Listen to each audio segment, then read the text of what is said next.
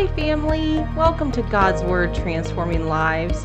Are you wanting to learn the Bible, verse by verse, one letter at a time, with real life application? Then this podcast is for you.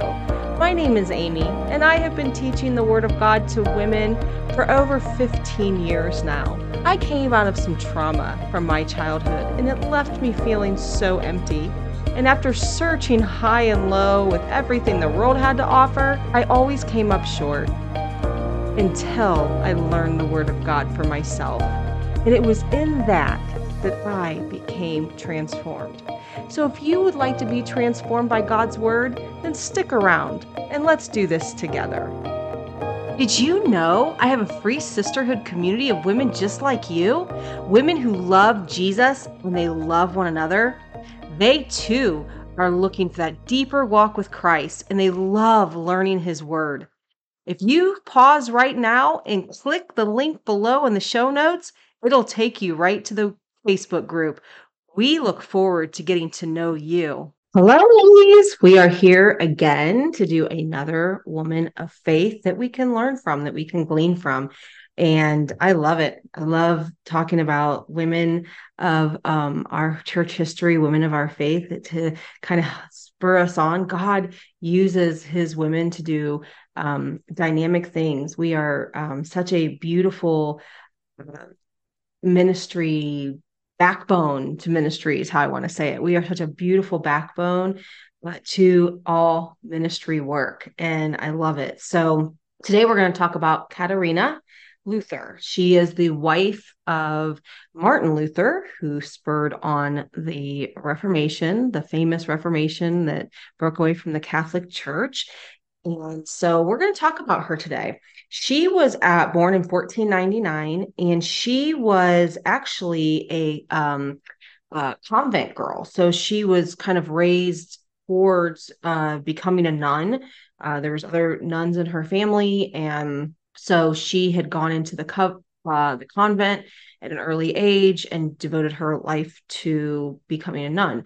Well, this is around the same time that the Reformation is happening. And there's this huge kind of firestorm of people talking about this Reformation, talking about sola scriptura, which means, you know, scripture alone, about getting people back into the scriptures and outside of all this tradition, all these things that are not biblical that had taken over Christianity for, you know, hundreds, thousands of years, or like not thousands, but like hundreds of years, so like 1500. So about 1,000 years, we're really starting to see a decline in biblical Christianity. You know, each generation just kind of brought in more and brought in more. If you've ever studied church history, you can just see that slow fade that was happening. So she's right in the middle of all that as a young girl in the convent.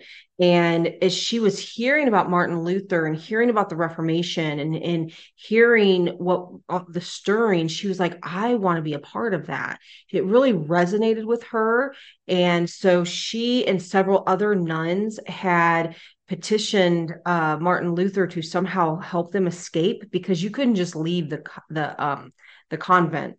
That wasn't how it worked. So you had to escape it. Otherwise, you would be under extreme discipline for leaving. There's a lot of abuse that goes on in the covenant, in the convents. And even to this day, like if you would do some studying on abuse in the convents, the nuns have gone through some really horrific things through the centuries in these places. And so Martin Luther had, there was a wagon that had came in, and they were delivering supplies, and there were several nuns who wanted to escape. And so they were somehow able to get on this wagon and like hide between the supplies within the wagon, and they were taken off. And then Martin Luther had gotten them out of the city and into safety. And so they stayed in different homes, and eventually they all got married other than Katharina. She was the only one who had not married. She had several suitors, but she wanted a man like Martin Luther. She wanted somebody who loved God and had the guts to really, stand up for truth and stand up for what was right, and had it was laying his life down for the gospel of Jesus Christ. And at the time she was like, it was only two guys that she thought had what she wanted to be a part of, and Martin Luther happened to be one of them. And Martin Luther at first was just, he wasn't sure that he wanted to get married. A lot of his friends and colleagues were like, you're so busy with this Reformation, you're under such persecution, you have to do all these writings and teachings, and you're spurring on a movement to break away from the Catholic Church, which was no small thing. I mean, his life was in danger all the time. But after much prayer, he did believe that he was to marry her. And so they did get married in 1525. She was 26 and he was 41. So they had a significant age difference, but she was such a helpmate to him. She really was Martin Luther's backbone. She opened their home up and turned it into a boarding house for other people who were coming out of the Catholic Church, or other people who were becoming part of the Protestant movement, this new Reformation. And she'd bring them in and give them refuge as they were traveling from city to city, getting out the message of the Reformation. She would have food ready for people, fresh linens. She ended up giving birth to 6 children. I know she also had like a miscarriage or two. Plus, they had also taken care of orphans. She ended up raising like 4 orphans. I think one was like her nephew as well. And so she was a busy mom. And so she was rearing up these children. And she was very passionate about teaching them the doctrines of grace, really pouring the word into them. She took that very seriously. Plus she had all these travelers coming in. She had other women that were coming out of the Catholic faith. There was like queens and princesses, like high prominent people, women that were coming out of the Catholic faith as well. And she was helping to teach them and guide them in the truth of the Reformation and what we would call the doctrines of grace. It was scripture alone, for the glory of God alone, the 5 solas. And so Luther would come home at night and he would read to her, the things that he was writing and the things that, he was, his sermons and his teachings and the teachings that he was getting out there. And she would actually go over all of his teachings, and she would help,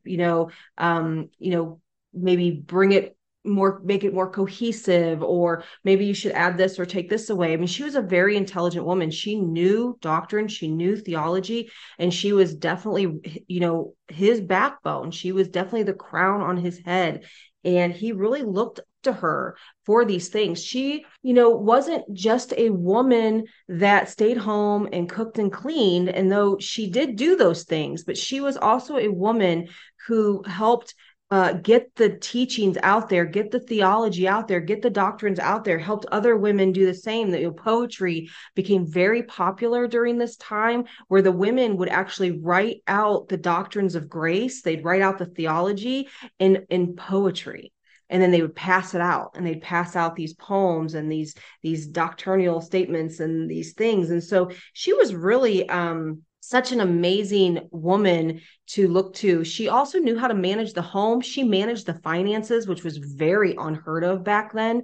Women did not do that. And she did. She managed the home, managed the finances. She was literally exactly what Martin Luther needed. We didn't come from the foot of man. We came from his rib, right? We came from his side. That's done on purpose. God was making a statement that this is your helpmate. She's going to be by your side. You guys are in this together to do the work and the call in which I have on both of your lives. It's not just his call and his calling. It's your call and your calling as well. And if obviously the best partnership is one that is equally yoked.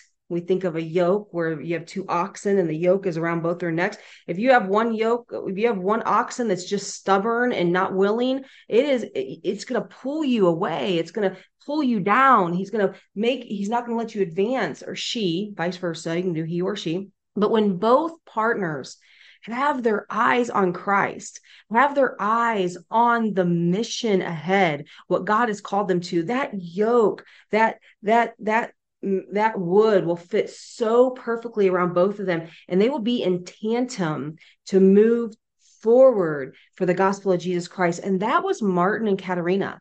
They both were laser focused on the mission. And that was to bring a reformation to the common people, to get Bibles into the hands of common people, to get the teachings, the doctrines of grace into the hands of the common people so they could read the word for themselves and they themselves could decide if what the Catholic Church was teaching was truth or not. That was Martin Luther's mission. That was what God had called him to. And Katharina understood that, and she was beside him the whole way. And she was also helping him do those things while she was raising 6 children, plus 4 orphans, plus having a boarding house, plus taking care of travelers, plus helping other women spread the gospel and spread through poetry and writings and all these great things that these women were doing. She was truly a legacy of faith. Now, Martin Luther did die before her. And when he died, he left her everything, which was another thing that was completely unheard of back then. For a woman to have assets or to own anything was just not something that women did back then, but she did. So she had his assets and all of those things, but life was hard for her. She was under, again, persecution like he was. She ended up having to move. Then the Black Plague hit, like all these things were hitting, but she never stopped with the mission that her and her husband had. She made sure that the writings of Martin Luther continued on, and she would write them out and she would get them out to the masses, and she would continue to get his writings and his teachings and his sermons out to as many people as she could. She kept on the mission of her husband until she passed away, and she did die at age 53. So she did not live a real long life compared to what we live today, but she spent her life devoted to the word of God. She spent her life devoted to the mission of the Reformation. And that was it's such a beautiful story to me. And I love getting this kind of stuff out there, because I think of like Priscilla and Aquila in the scriptures. And we had talked about her when we went over Romans 16, that they were really a team. They moved a lot, and everywhere they went, they set up a house church. Everywhere they went, they were preaching the gospel in the squares. They were helping people see the truth of Christ in and through the scriptures. They were a dynamic couple that really helped Paul in his missionary journeys. Matter of fact, they actually helped him not die one time. Paul says, "Man, I was close to death one time," and they came in and they helped him escape. And they were willing to die for him. They were willing to be persecuted right alongside him. And, I just think of how they were so equally yoked, Priscilla and Aquila. And she was an intelligent woman. We believe that she knew the word, knew how to read and write, even though that was rare back then, that she would have been an educated woman. And it's just so beautiful to see when husband and a wife can come together as one and really be on the same page biblically. And how do we do that? We do that by keeping our eyes on Christ and in his word, and being obedient to the word of God and submitted to the word of God together, not making excuses, not saying, well, I'm called to this, and so it's all about me. But when we are submitted to each other's gifts and each other's callings, when we are submitted to the fact that we are a team, and that you have been given gifts and I have been given gifts, and how can we take these gifts and merge them together to become this team that then goes out and makes a difference for the gospel of Jesus Christ. And we see that in Katharina and Martin. And Martin, even though, like I said, he really wasn't sure that he wanted to get married. He didn't. They were people were telling him not to get married. They thought it would be a distraction, and he realized that Katharina was on the same page with him, and that a helpmate was not going to be a hindrance to him, but was actually going to be what helped further the Reformation movement by having her by his side.